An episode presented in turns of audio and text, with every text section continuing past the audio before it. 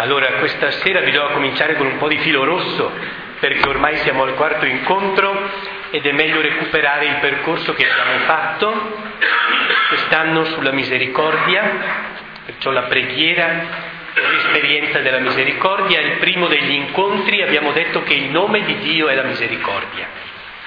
E poi il secondo incontro abbiamo visto che c'è sempre la deriva della religione il fariseo e il pubblicano al Tempio e il fariseo ha la tentazione della bravura, perché legata alla religione c'è sempre questa insidia di poter conquistare il rapporto di Dio con Dio attraverso qualche cosa che facciamo noi, qualche opera, qualche sforzo e così diventiamo meritevoli davanti a Dio, eh, c'è il premio, eccetera, eccetera, no?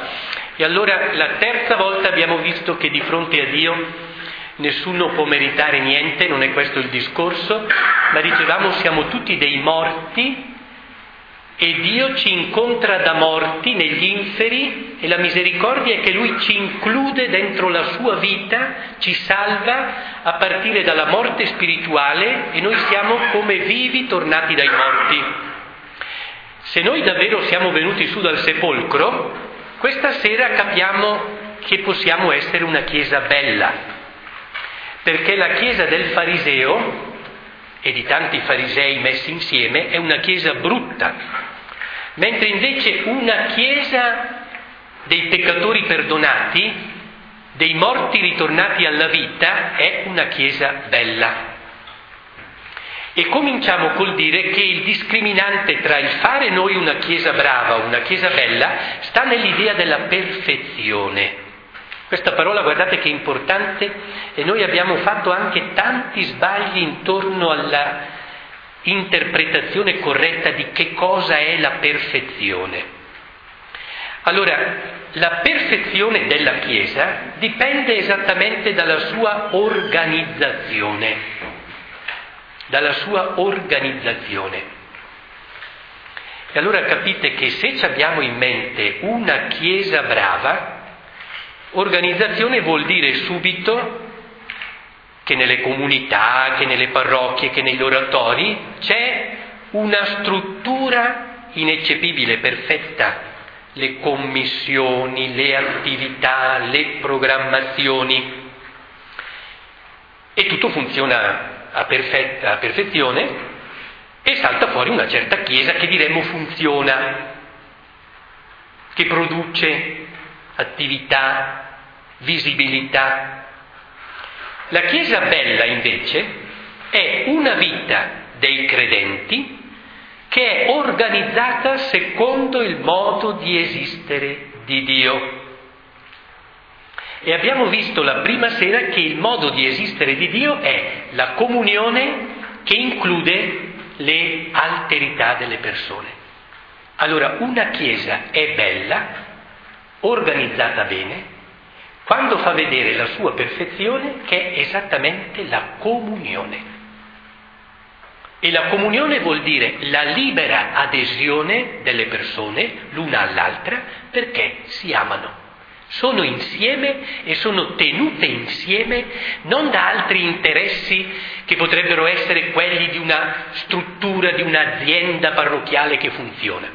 Qualche tempo fa un fedele mi ha detto aiutami perché il giorno di Pasqua il parroco ha detto la nostra è un'azienda che si basa sul volontariato e allora tutta la gratitudine a chi fa qualcosa in parrocchia. E lui mi dice a me è stonata questa frase.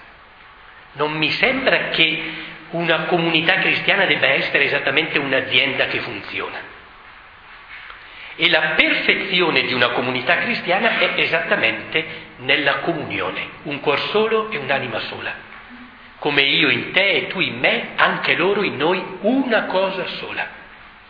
Allora Agostino diceva, chi vede la carità, che poi è la nostra comunione, vede la Trinità. E perciò la Chiesa è bella quando fa vedere il modo di esistere di Dio attraverso la nostra organizzazione. E l'organizzazione è se noi siamo in comunione e nel modo tale come per la Trinità, che ciascuno emerge dall'altro, che ciascuno è restituito a se stesso, anche al suo carisma, al suo valore, attraverso gli altri. Nella sua opera chiamata L'Apologetico Tertulliano, a inizi del secondo secolo, dice che i pagani erano incuriositi e attirati dai cristiani e dicevano guardate come si amano. Noi subito saremmo tentati di dire guarda come è forte e intenso il loro amore. Forse il come indica il modo. Guarda questi come riescono a stare in una comunione. E in una comunione rispettosa della peculiarità, della vocazione, della personalità, del volto di ciascuno. Allora attenti bene, Chiesa bella o Chiesa brava? Io penso che la disaffezione verso il cristianesimo e in modo particolare la Chiesa Ricordate che negli ultimi decenni si è esasperato quello slogan Cristo sì, la Chiesa no, che la disaffezione è stata accentuata quando noi abbiamo perduto questa visione spirituale della Chiesa. Che nella Chiesa noi vediamo la vita della Trinità. Perché la Chiesa di per sé non sta in piedi da se stessa, la Chiesa ha sempre bisogno di appiccicarci di appiccicarsi a qualcosa. O si appiccica al regno di Dio e perciò fa vedere il regno di Dio, che vuol dire Dio che è tutto in tutti, le persone che sono unite fra di loro, le persone divine con le persone umane. Quello è il regno. Allora, o la Chiesa fa vedere il regno, o altrimenti la Chiesa che fa si appiccica al mondo. E quando il mondo entra nella Chiesa è il peggior mondano che esista. La più brutta corruzione delle cose è esattamente quando entra nella Chiesa, quando la vediamo nella Chiesa. Quando questa visione spirituale della Chiesa è saltata, potremmo dire quando la Chiesa, numericamente forte, pensate come si è potuti arrivare a immaginare che per secoli tutta l'Europa era cristiana. E San Paolo nelle sue lettere dice, eh, ma la fede non è da tutti di per sé, perché la fede implica la libertà, da tutti i cristiani. Allora, quando la Chiesa è diventata, potremmo dire, para-imperiale, poi para-statale, c'è stato un passaggio molto drastico. Prima la Chiesa aveva la vocazione, far vedere il regno. Il regno, non ci stanchiamo mai di ripeterlo, sono le persone unite, le persone divine unite nella Trinità, Dio unito a noi. Ha smesso di far vedere la vocazione e ha cominciato a far vedere la funzionalità. Una Chiesa da apparato, una Chiesa molto più potente nelle istituzioni, molto più forte nelle opere, molto più forte nella visibilità. Diciamo che se Gesù aveva detto voi siete il lievito, poi a un certo punto la Chiesa è diventata tutta la pagnotta. Gesù ha detto voi siete il lievito del mondo, non tutta la pagnotta. Siete il sale della terra, ma non si può mangiare solo sale. Gesù ha sempre parlato di questo poco, no? il piccolo gregge, i pochi per i molti. No? A un certo punto eh, la Chiesa ha assunto una struttura imponente e ha cominciato a avere una preoccupazione, quella di formare dei cristiani, che fossero anche onesti cittadini, e che perciò fossero delle persone brave nel senso che realizzavano una forma morale, onesta, perfetta, virtuosa, sulla base della loro coerenza, del loro impegno. Perciò guarda un po', anche la fede, che di per sé è l'accoglienza di quello che Cristo ha fatto per me, per Cristian nella Pasqua, la fede è diventata un impegno, una conquista non accogliere la comunione, ma cercare di darsi da fare per essere accettabili agli occhi di Dio. Vi faccio solo questo piccolo riferimento. Persino la comunione eucaristica era esattamente il premio per quelli bravi. Perché se sei stato bravo puoi andare all'Eucaristia, altrimenti no. Che cosa succede? Che un individuo un individuo, e il primo giorno abbiamo spiegato bene la differenza tra l'individuo e la persona, un individuo può anche vivere nell'ottica religiosa, che lui si impegna, le regole, le osservanze, i riti, lui è impeccabile, Perciò può far vedere che è veramente una persona brava, ma cos'è che non riuscirà a far vedere? Lui farà vedere solo se stesso, come il fariseo che al Tempio dice io non sono come quell'altro, perché io digiuno, perché io faccio le elemosine. Lui farà vedere soltanto se stesso e non riuscirà a far vedere lui unito a Dio non riuscirà a far vedere una umanità, diremmo, teofanica, una umanità che fa vedere qualcosa di Dio.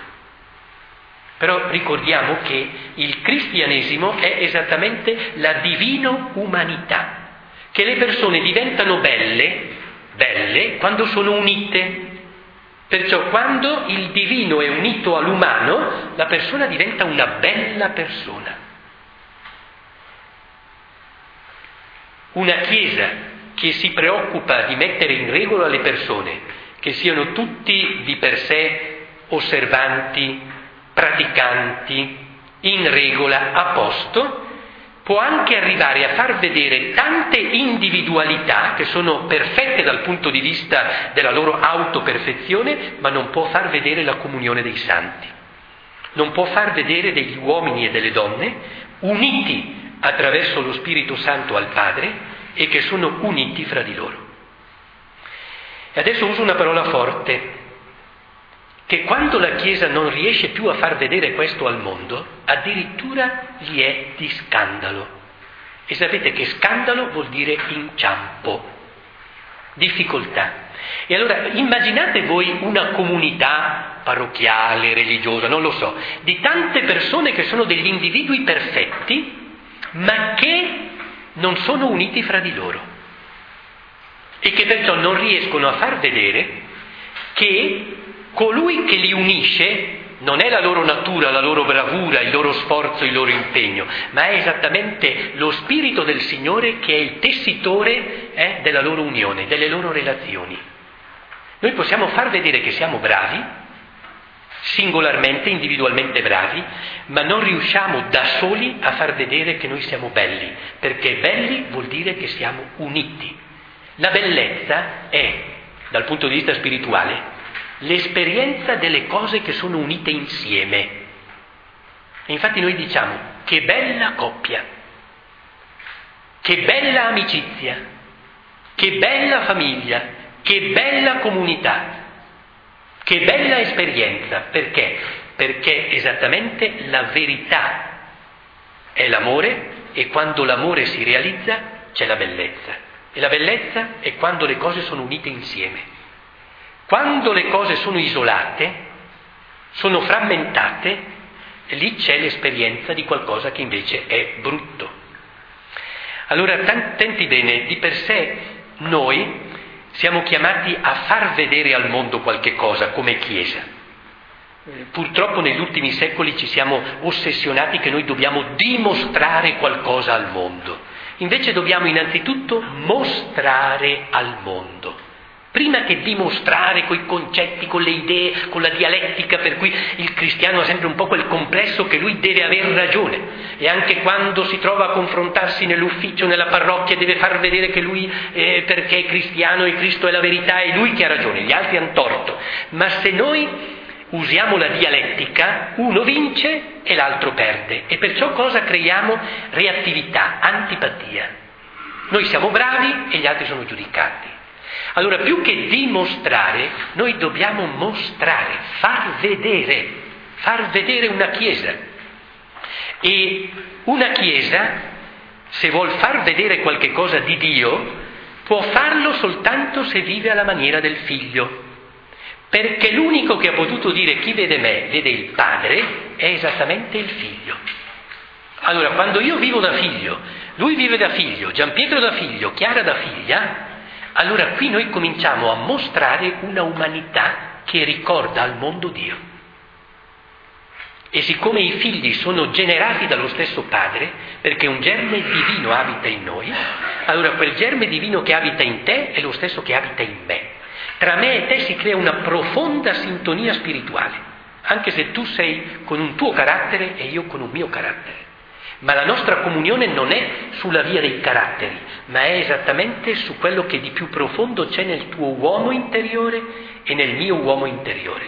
Perciò io guardo il tuo uomo interiore con gli occhi del mio uomo interiore. Io riconosco in te qualcosa del figlio di Dio, tu riconosci in me qualcosa del figlio di Dio. Il mondo riconosce in noi qualcosa del figlio di Dio. Fate vedere le vostre opere buone al mondo e il mondo glorificherà il Padre. L'unica opera buona che possiamo far vedere al mondo che gli ricorderà che noi siamo nati dal Padre è la nostra comunione, è la comunione dei figli che vivono nello spirito del figlio, che è unico spirito, e allora è chiaro, è chiaro che questo parla di un Dio che è Padre. L'unico che ha parlato bene di Dio è Gesù, perché lui ha veramente mostrato che il volto autentico di Dio è il Padre. Purtroppo noi siamo andati nel mondo, nei secoli non troppo distanti anche dai nostri, meno come uomini credenti e più come uomini religiosi. E perciò abbiamo mostrato al mondo meno i figli, e perciò che Dio è padre, e abbiamo anche come cristiani mostrato al mondo innanzitutto che noi siamo bravi, che siamo bravi e che anche il mondo dovrebbe fare proprio come noi, perché noi siamo osservanti, siamo ligi, abbiamo le regole rispettate e allora abbiamo fatto vedere il Dio dei perfetti. E al cospetto del Dio dei perfetti i peccatori non possono starci. E allora questo ha creato veramente tanti problemi perché la salvezza è stata vista molto meno come Dio che come un fiume estende su di noi il suo modo di esistere, la comunione. La salvezza è stata vista innanzitutto come mettere in ordine mettere in ordine, persone brave, dobbiamo mettere in regola. Nei nostri paesi, che erano tutti paesi cattolici, erano tutti anche paesi magari un po' piccolini, uno o l'altro che era irregolare era subito additato. Subito, no? Perché questo era la nota stonata rispetto a quelli che invece si erano comportati entrando nel cliché, nella regola che era prestabilita. Abbiamo fatto anche una evangelizzazione un po' aggressiva perché? Perché queste sono le regole e bisogna mettersi a posto. Perciò sforzati di rientrare eh, nella casellina, nel cliché. Un grande teologo del secolo scorso, Bulgakov, ha detto una frase veramente forte, ha detto noi abbiamo rovinato il cristianesimo, io la cito, perché l'abbiamo ridotto a un imperativo morale. Cioè bisogna fare così, così, così, così. E poi lui dice, ma la dittatura del bene non è più l'amore di Dio. In nome del bene, perché bisogna far così, così è giusto e così è vero, possiamo diventare di una rigidità e di una aggressività per cui non manifestiamo più l'amore del Padre che include soprattutto i peccatori. E noi sappiamo che un bene imposto, la dittatura del bene, un bene imposto oggi, domani diventa una ribellione. E infatti guardate quanta allergia che oggi c'è per la Chiesa. Una bacchettona che ha detto come dovevamo fare poi cominciamo a buttarle in faccia tutta la sua sporcizia, tutti i suoi scandali, tutte le sue incoerenze. Allora dobbiamo veramente capire in modo profondo stasera che un conto essere una Chiesa di bravi e un conto essere la Chiesa di Cristo che è una Chiesa bella. Noi possiamo essere una chiesa di bravi, ma non una chiesa di belli, perché non siamo uniti insieme. Non siamo uniti insieme. E vi ricordo soltanto qualche patologia delle nostre comunità, magari parrocchiali o quel che è, no? Pensate a quando il particolare vuole imporsi sul tutto e non include l'altro, il diverso. Anche nelle comunità, noi gruppi, noi siamo il gruppo X, e quelli sono il gruppo Y. Noi abbiamo questo carisma, allora tra di noi stiamo noi e gli altri sono un'altra cosa, come se le suore di Maria Bambina dicessero noi siamo il tutto nella Chiesa. E le oblate dicono noi siamo il tutto nella Chiesa. E i francescani dicono noi siamo il tutto nella Chiesa e quelli del gruppo del rinnovamento noi e quelli del gruppo dei focolarini. Eh, questa non è più la Chiesa che fa vedere il modo di esistere di Dio che è la comunione che integra la diversità, l'alterità. E tante volte questi carismi assolutizzati o questi compiti anche dentro la Chiesa assolutizzati sono quelli che esattamente eh, creano poi la difficoltà a stare insieme. E io credo che le nostre parrocchie la prima preoccupazione che dovrebbero avere non è di fare troppe cose, non è di riempire l'agenda dell'anno pastorale, ma davvero che noi realizziamo la comunione fra di noi. E facciamo vedere nei paesi, negli ambienti dove stiamo, facciamo vedere la comunione. Questo è quello che ci fa cristiani. Questa è la differenza. Ma poi pensate anche nella pastorale, perché se tutto dipende dall'individuo, allora uno dice, per essere qualcuno Posso scegliere la politica, il sindacato, la musica, caccia e pesca, eh, ma posso scegliere anche la parrocchia, perché anche la parrocchia può diventare un buon palcoscenico. E allora uno sceglie la parrocchia, magari non ha avuto tanta fortuna di qua o di là, e dice il mio protagonismo io me lo gioco nella parrocchia.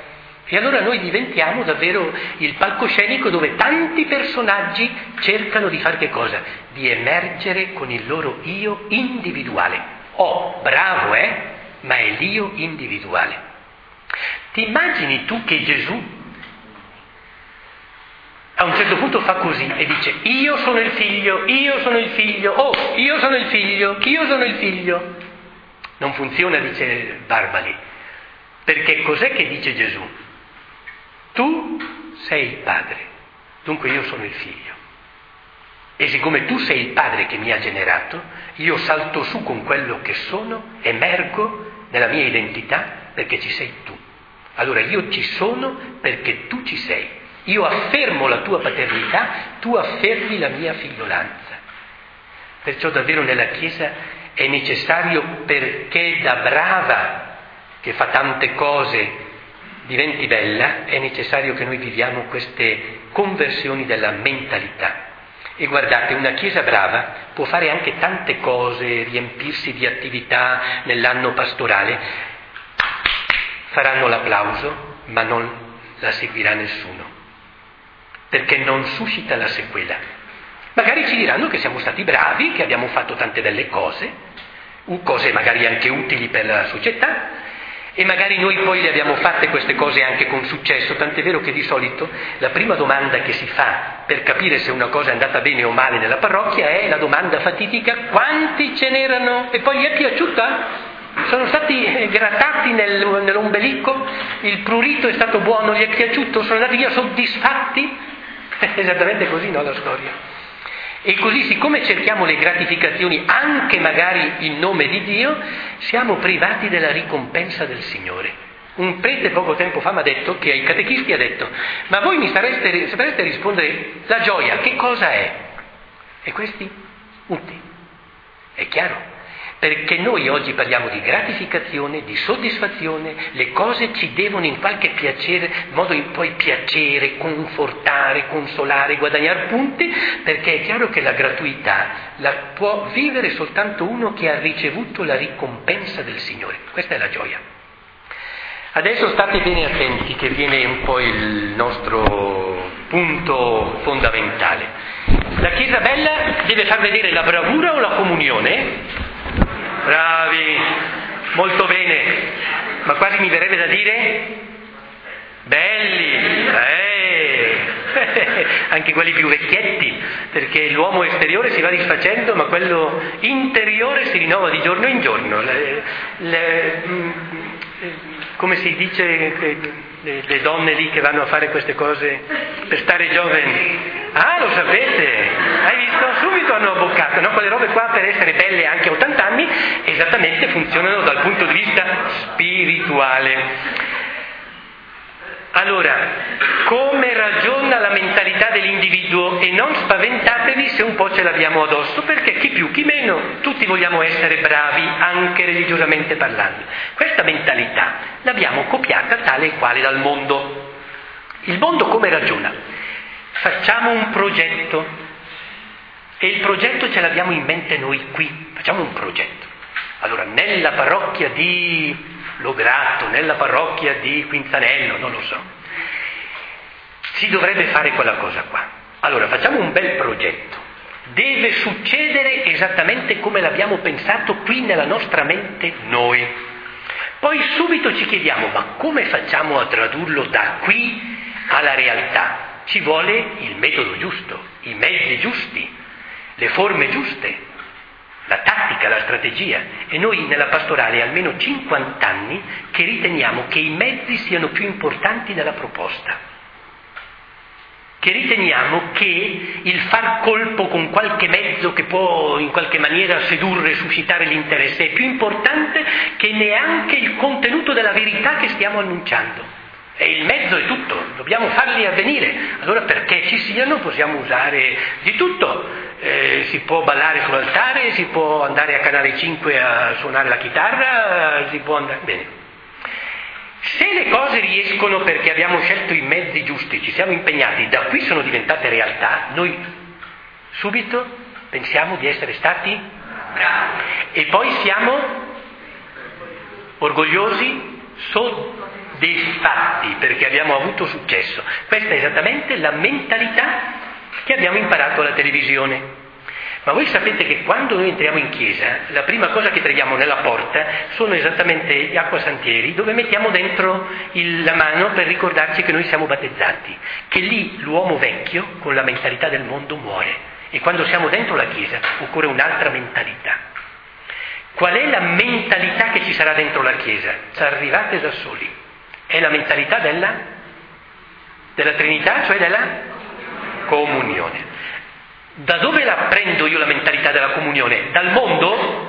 Eh no, perché il mondo dalla mattina alla sera ne fai l'esperienza, dal supermercato fino all'ufficio, fino a quando vai per fare la denuncia dei redditi, io, no, io, io, tocca il mio turno, tocca a me, io. Il mondo esattamente questo vuole autoaffermare, l'io, l'individuo. Nella Chiesa noi apprendiamo questa mentalità della comunione esattamente dalla Eucaristia che è la preghiera più grande, noi siamo nella scuola della preghiera. E questo che vi diciamo adesso è così importante che io penso che non c'è una preghiera più efficace nella vita, più potente nella vita di quella che adesso dico, perché è l'unica che ci darà il frutto che è esattamente vivere nella comunione, vivere come persone e non come individui. Guarda che è facile e da adesso in poi lo puoi fare ad ogni messa, forse abbiamo anche già detto qualche tempo fa per chi c'era. La, l'Eucaristia comincia con l'offertorio, quando portano qua il pane e il vino e noi diciamo è il nostro lavoro, è la terra, è tutto quello che noi facciamo, sono io. Va bene? Allora noi cominciamo facendo l'offerta, che vuol dire Signore, io mi metto a disposizione tua e faccio l'offerta in maniera libera, cioè non voglio controllare quello che ti ho offerto. Quello che ti ho offerto, io te l'ho offerto, è a tua disposizione. Poi il sacerdote prende le offerte, le mette sull'altare, lì è pane. D'accordo? Di lì a un po' diventa il corpo del Signore? Sì? Cosa c'è di mezzo? La bravura del prete? Spirito Santo. Allora, l'offerta secondo invocazione dello Spirito Santo. Tutto quello che noi gli offriamo, lo Spirito Santo lo prende e lo trasforma in vita in Cristo, in vita di comunione in Cristo, un pezzettino della mia umanità che diventa la vita stessa di Cristo. Dopo dieci minuti che tu hai portato le offerte all'altare e che c'è stata l'invocazione dello Spirito che ha trasformato il pane in corpo del Signore, tu torni su un'altra volta da questa parte, giusto? E che fai? Ricevi la comunione. Ricevi la comunione, la accogli. Tant'è vero che anche nella postura delle mani aperte, oppure della bocca aperta, che noi diciamo siamo come l'uccellino piccolino che adesso la mamma lo imbecca, dice Narsai, noi possiamo soltanto accogliere il dono della comunione. Noi la comunione non possiamo produrla, capisci? Vedi dov'è il nostro sbaglio? Che noi pensiamo che nella Chiesa, a forza di programmazione, di metodi che colpiscono, noi riusciremo a aggregare, a attirare, a fare la comunità. Noi, ma ti immagini? La comunione non viene da noi, la comunione viene dall'alto. Allora noi la comunione la possiamo soltanto accogliere. Allora io ho ricevuto il dono della comunione lo Spirito del Signore Gesù è in me, allora io posso fare la comunità con te, con te e con te che mi trovo a stare con voi, non l'ho scelto, ma mi trovo a stare con voi. Siete le mie sorelle e i miei fratelli cristiani. È con voi che io costruisco la comunità. Vedi che anche qua c'è un errore che facciamo, confondiamo la comunione con la comunità. La comunione è dono dello Spirito Santo, è Lui. La comunità è ciò che facciamo fra di noi quando abbiamo ricevuto il dono dello Spirito Santo. Questa è la vita di Dio in noi. Quando noi viviamo la comunione, io penso che diventiamo una chiesa bella e questa chiesa attira. Perché?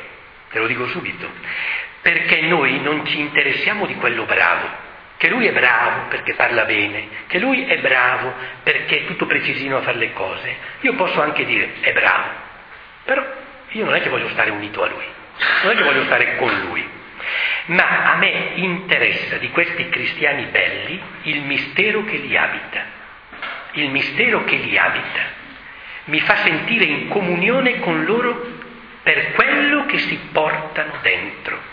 Se loro si portano dentro la vita del figlio, io voglio essere in comunione con loro. Allora queste sono le persone belle e le persone belle attirano per quello che portano dentro, che non viene da loro. È sbagliato quando noi vogliamo cercare quello che è simpatico, facciamogli fare l'animatore, quello che parla bene, facciamogli fare il catechista, quello che è capace di organizzare, facciamogli tenere i soldi, quell'altro che... sbagliato. Perché? Perché se questo qui è in comunione, anche tutto quello che è la dote della sua natura la metterà al servizio della comunione. Ma se lui non vive la comunione, userà anche dentro la parrocchia dentro la Chiesa i suoi talenti, le sue qualità, soltanto per suscitare l'applauso verso di lui. Perché lui ha la mentalità dell'individuo bravo, anche religiosamente bravo, perché in parrocchia va un sacco di roba. Ma lui fa emergere se stesso. È bravo, ma non fa emergere la comunione e che invece lui è abitato dallo Spirito, che davvero è lo Spirito della comunione, io lo vedo perché? Perché lui sa parlare bene degli altri, non fa mai una cosa da solo, la fa sempre con gli altri. E da lui emerge anche il carisma degli altri, lui stesso rinvia agli altri. Allora credo che qui c'è proprio la linea di demarcazione per la perfezione della Chiesa e la misericordia ci deve proprio aiutare a diventare una Chiesa bella. Adesso Don Daniele in un ultimo momento ci introduce a quello che celebreremo dopo nella nostra liturgia di questa sera, che è proprio il passaggio da una chiesa brava ma che è dei farisei, non uniti a Cristo, a una chiesa bella di questa donna peccatrice, che però Gesù dice davvero quello che tu hai fatto si chiama con una parola che è questa qua. E adesso Don Daniele vi dice qual è questa parola.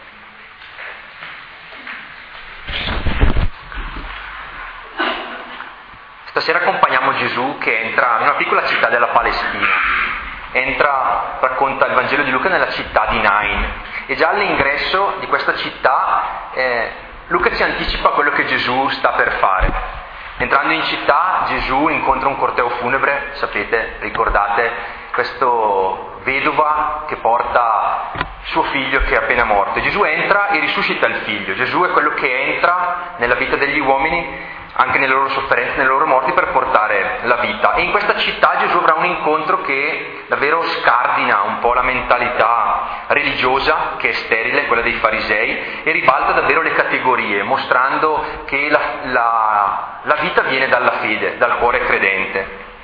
Già entrando in città, subito dopo il corteo funebre, Gesù, dopo aver risuscitato il ragazzo, Gesù proclama la grandezza di Giovanni il Battista. Entrando dice queste, queste parole, che tutto il popolo ascoltava Giovanni il Battista, ricevendo anche il battesimo, addirittura dice che anche i pubblicani ricevevano il battesimo da, da, Giovanni, ma, dice Gesù, i farisei e i dottori della legge non si facevano battezzare e hanno reso vano il progetto, il disegno di Dio su di loro.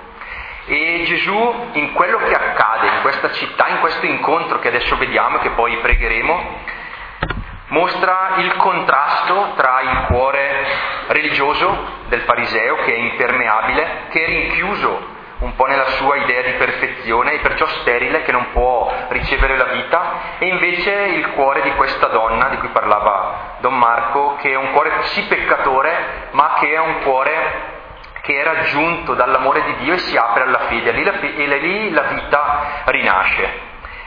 Gesù è invitato a pranzo, è invitato a pranzo da un fariseo che si chiama L'invito a pranzo è una cosa ufficiale, è una cosa importante per quel tempo. Eh, è il luogo, l'invito a pranzo di un fariseo, dove si discute delle scritture, si discute di come aderire più perfettamente, come essere ancora più perfetti davanti alla legge, su come si può osservare ancora meglio la legge, potremmo dire di come ci si può rinchiudere sempre di più in questa mentalità religiosa. Già una volta diceva Don Marco in questi incontri che i rabbini, i farisei avevano trovato 365 prescrizioni come i giorni dell'anno e 248 doveri, se vi ricordate che sono, erano le parti del corpo, come dire che la legge vissuta in questo modo avvolge tutto, no? tutta la vita e tutti, e tutti i giorni. E i farisei erano quelli che avevano tracciato attraverso questi precetti un confine rigido tra ciò che è puro e tra ciò che è impuro. Il Salmo diceva che solo i, i puri di cuore vedranno Dio e allora bisogna tracciare la riga dove si diventa impuri, dove si può rimanere puri.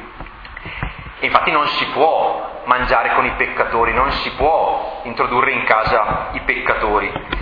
E Gesù entra invece in questa casa e sconvolge un po' le cose, perché già si porta dietro i suoi discepoli e sappiamo che tra i suoi discepoli c'era un pubblicano e Gesù sta cominciando a incrinare il confine tra il puro e l'impuro. E potremmo pensare, potremmo immaginarci che Gesù entra in questo banchetto e tutti lo guardano un po' così e dovrebbe non sentirsi proprio a suo agio. Invece Gesù è proprio a suo agio e proprio lì lui scardina questa, questa, questa mentalità chiusa del fariseo, perché lui entra e si tira dietro proprio i peccatori, si tira dietro proprio i pubblicani, anzi entra nella casa del fariseo e mette in crisi questo confine perché dietro di lui entra una donna, dice Luca. Una donna, dice Luca, che era una peccatrice nota in quella città, conosciuta da tutti, una prostituta. Possiamo immaginare un po' l'imbarazzo generale, ma non di Gesù, Anzi Gesù, attraverso l'incontro con questa donna, rivelerà la potenza della, sua, della novità di vita che lui può portare. E la scena dipinta da Luca è davvero una scena rivoluzionaria. Già le donne non possono entrare ai banchetti dei farisei, neanche la padrona di casa poteva entrare al banchetto del fariseo, al banchetto de, degli, dei dottori della legge. E Gesù si porta dietro, dietro, questa, dietro, dietro Gesù entra invece questa donna che è una prostituta nota in tutta la città. E Gesù qui scardina la mentalità di coloro che erano bravi, di quelli che si ritengono bravi e pensano di purificarsi, di salvarsi, eh, fondandosi su di sé, fondandosi sulle proprie opere. Questa donna si avvicina a Gesù e fa, racconta Luca, sei gesti. Sta ai piedi di Gesù, si posiziona ai piedi di Gesù, piange questa donna, poi dice Luca, bagna con le sue lacrime ai piedi di Gesù e poi li asciuga con i suoi capelli. Li bacia i piedi di Gesù e poi profuma i piedi di Gesù. Sono sei azioni che sono sei azioni che manifestano tutto l'amore che questa donna prova per Gesù, tutta la tenerezza di questa donna verso eh, Gesù che lei forse ha già incontrato, di cui ha incontrato lo sguardo.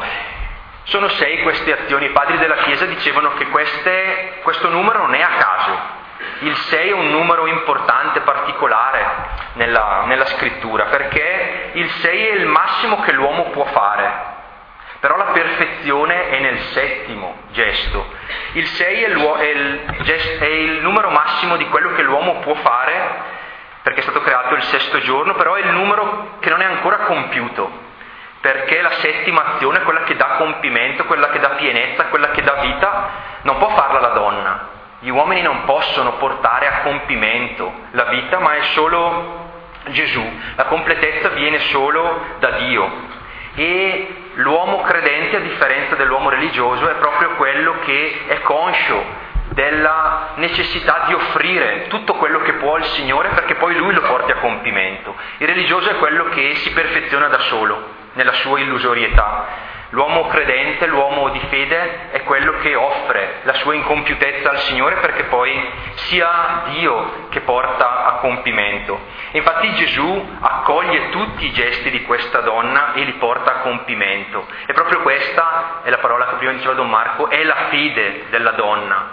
La donna che offre quello che ha, quello che può, tutto il suo amore, ma perché poi sia compiuto attraverso l'avvicinarsi di Gesù. E questa donna perché entra nella casa del fariseo? Perché eh, compie questi gesti su Gesù? Possiamo immaginare che lei in questo, in questo incontro con Gesù l'abbia già un po' vissuto, abbia già incontrato lo sguardo di Gesù, che forse eh, era là quando ha visto Gesù risuscitare questa, questo figlio della vedova, ha già incontrato questo sguardo che è uno sguardo nuovo su di lei, uno sguardo diverso da tutti gli altri.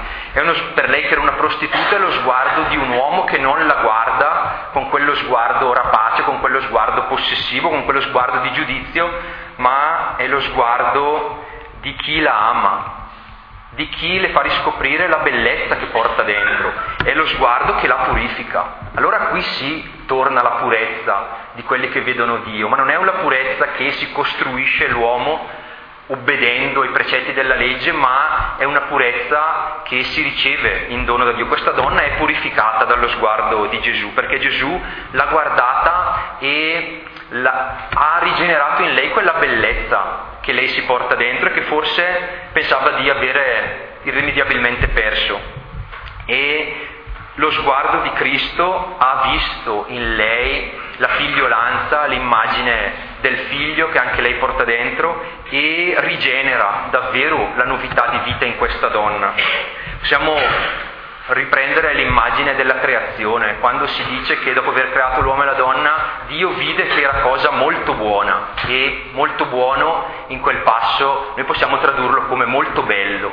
E Gesù ha questo sguardo creatore su, su questa donna. Come dice Paolo, che se uno è in Cristo è una nuova creatura. Lo sguardo di Gesù, lo sguardo che purifica, lo sguardo è uno sguardo che rigenera, questa è l'opera, è l'opera, di Dio.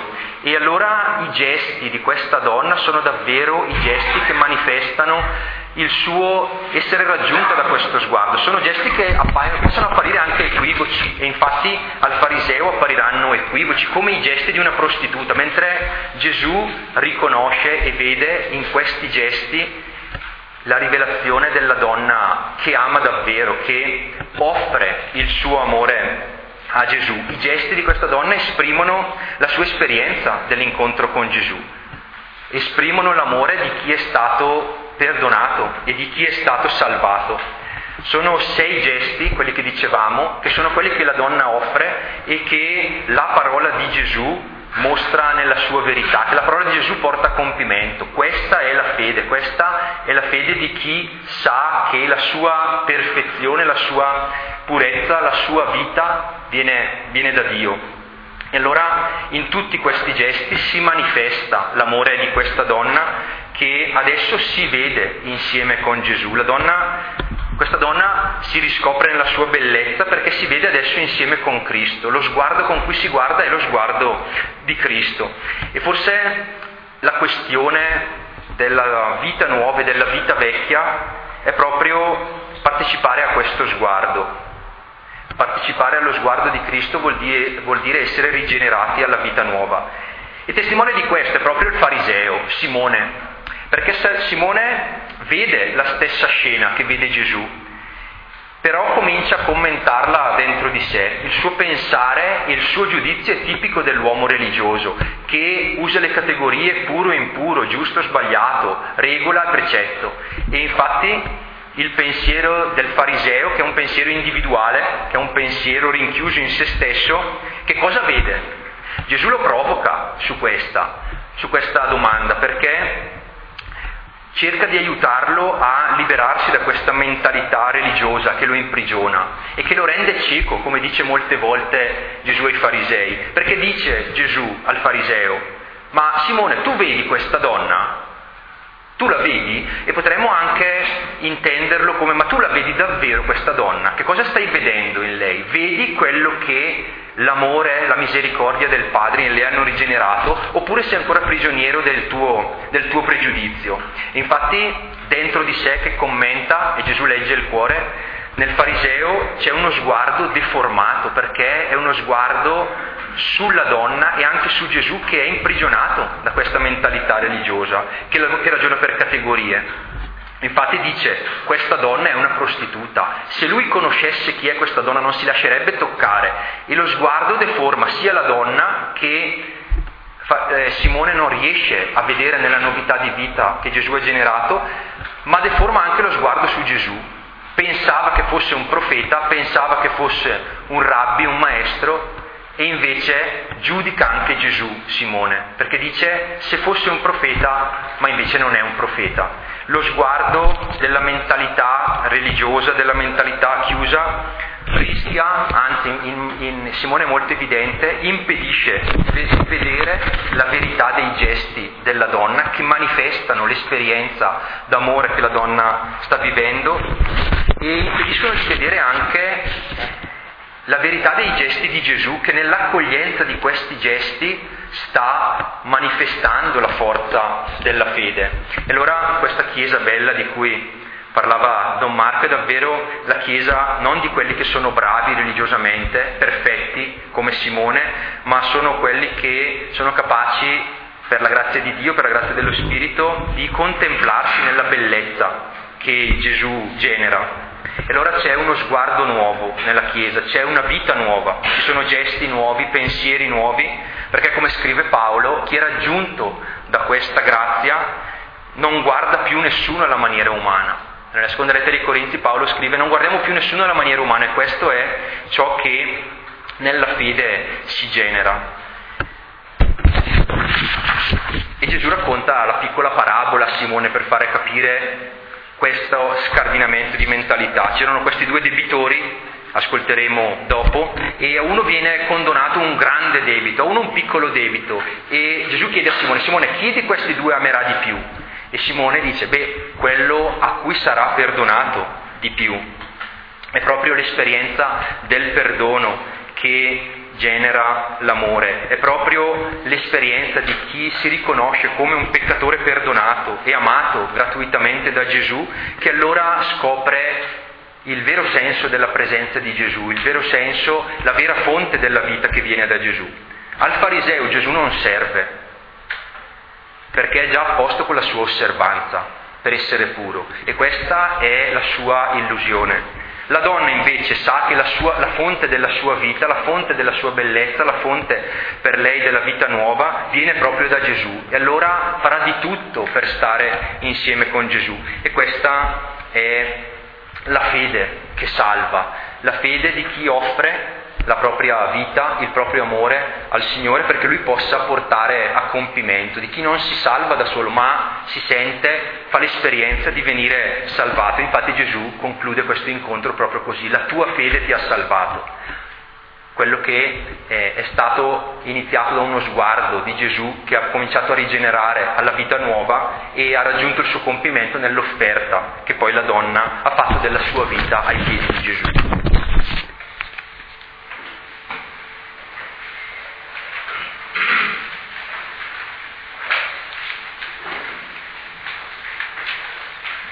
Guardiamo qua un momento che c'è qualcosa